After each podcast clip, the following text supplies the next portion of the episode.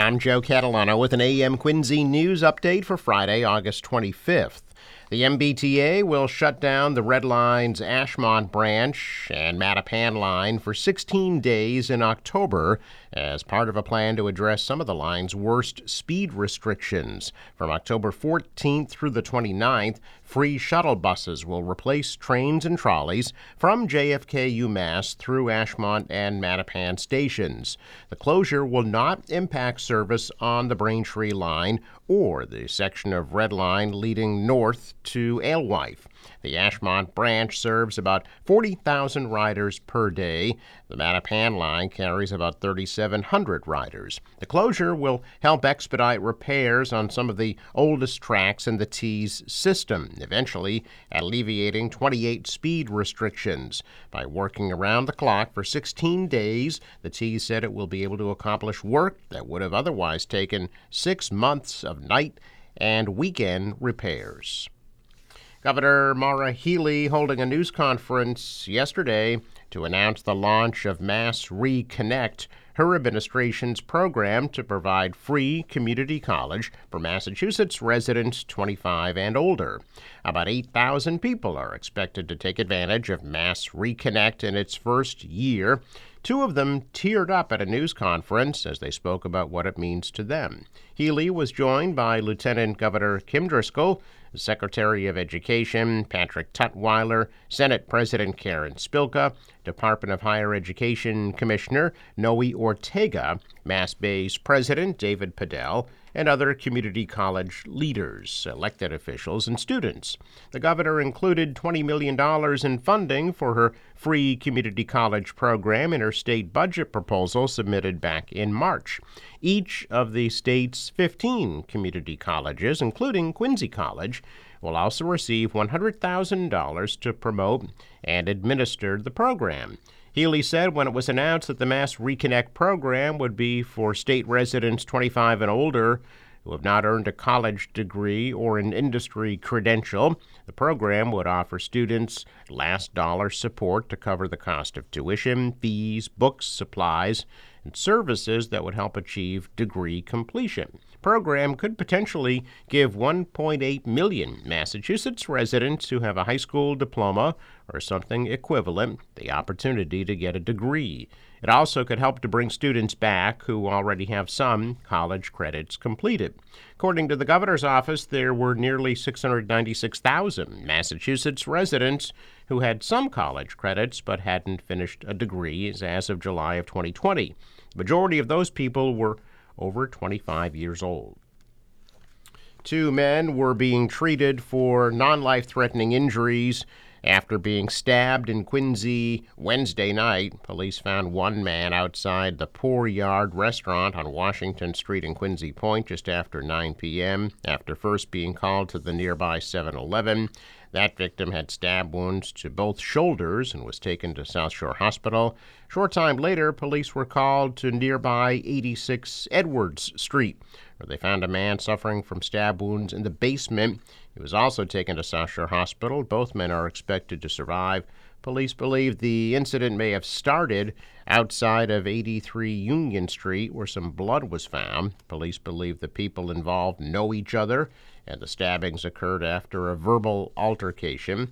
No arrests had been reported, and the incident remains under investigation.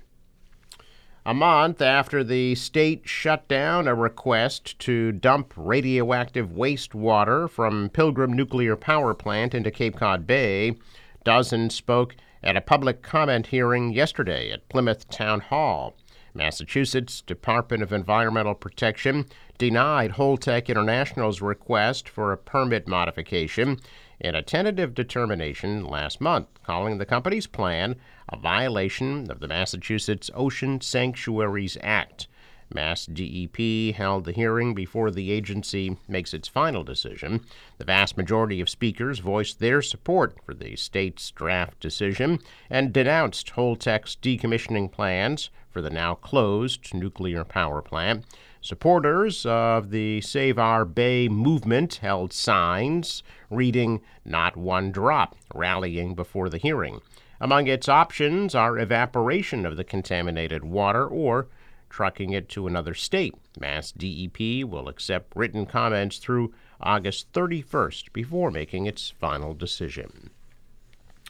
Amtrak is expanding its order for new trains that are scheduled to debut in twenty twenty-six along several routes, including the Northeast Regional and Downeaster routes that serve Boston. Citing high demand for rail travel, Amtrak announced it would add ten Amtrak Aero train sets to its order from Siemens in California. That'll bring the total to eighty-three train sets. Amtrak boasts that the new trains will provide passengers with more comfortable seating, spacious restrooms, and updated food services. The Aero trains can operate at speeds of up to one hundred twenty-five miles per hour, are running more efficiently and producing less particulate emissions from its diesel engines. Other routes where Amtrak plans to put the new trains in service include Empire Service, Virginia Services, Keystone Service, Amtrak Cascades, Maple Leaf, New Haven, Springfield, Palmetto, Carolinian, Pennsylvanian, the Vermonter, the Ethan Allen Express, and the Adirondack. Funding for the purchases comes from a share of the Infrastructure Investment and Jobs Act, also known as the Bipartisan Infrastructure Deal.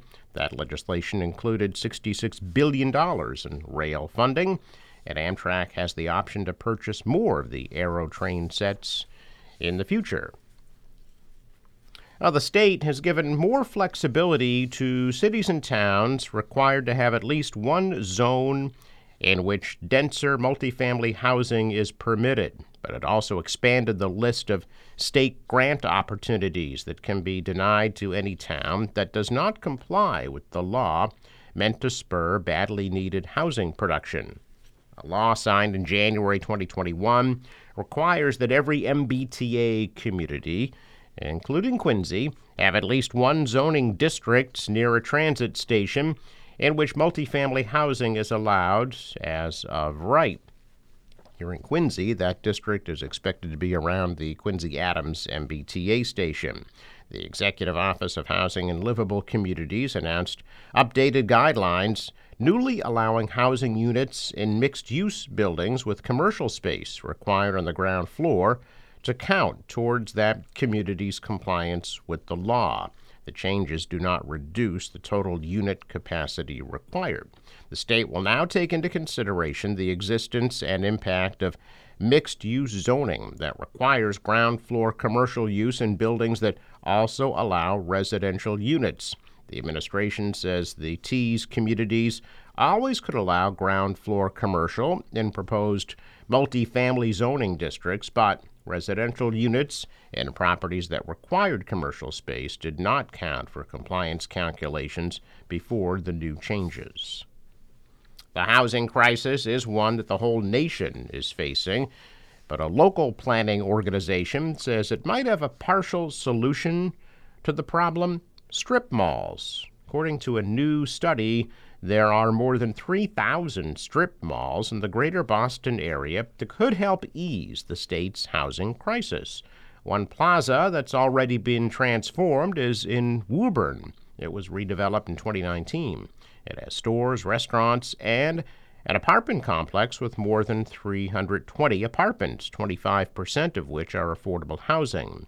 The government's definition of affordable housing is for people earning an average of seventy thousand to one hundred thousand dollars per year. Study estimates that to alleviate the housing crisis, eastern Massachusetts would need one hundred forty thousand new multifamily housing units by twenty thirty.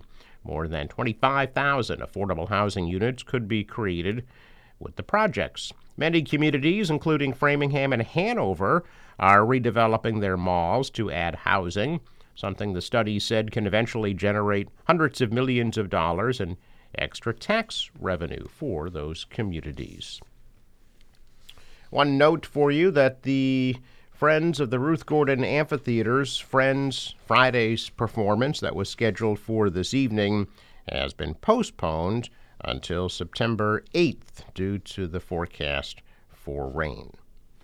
Check of business news this morning, and stocks retreated. The Dow sank three hundred seventy-three points. The Nasdaq lost two hundred fifty-seven, and the S and P dropped fifty-nine. Asian stocks also fell, discouraged by the Wall Street slump that followed a blowout profit report from NVIDIA and mixed reports on the U S economy. The dollar rose, the euro is down, oil at seventy-nine dollars a barrel. Sports, another blowout. The Red Sox beat the Astros seventeen to one.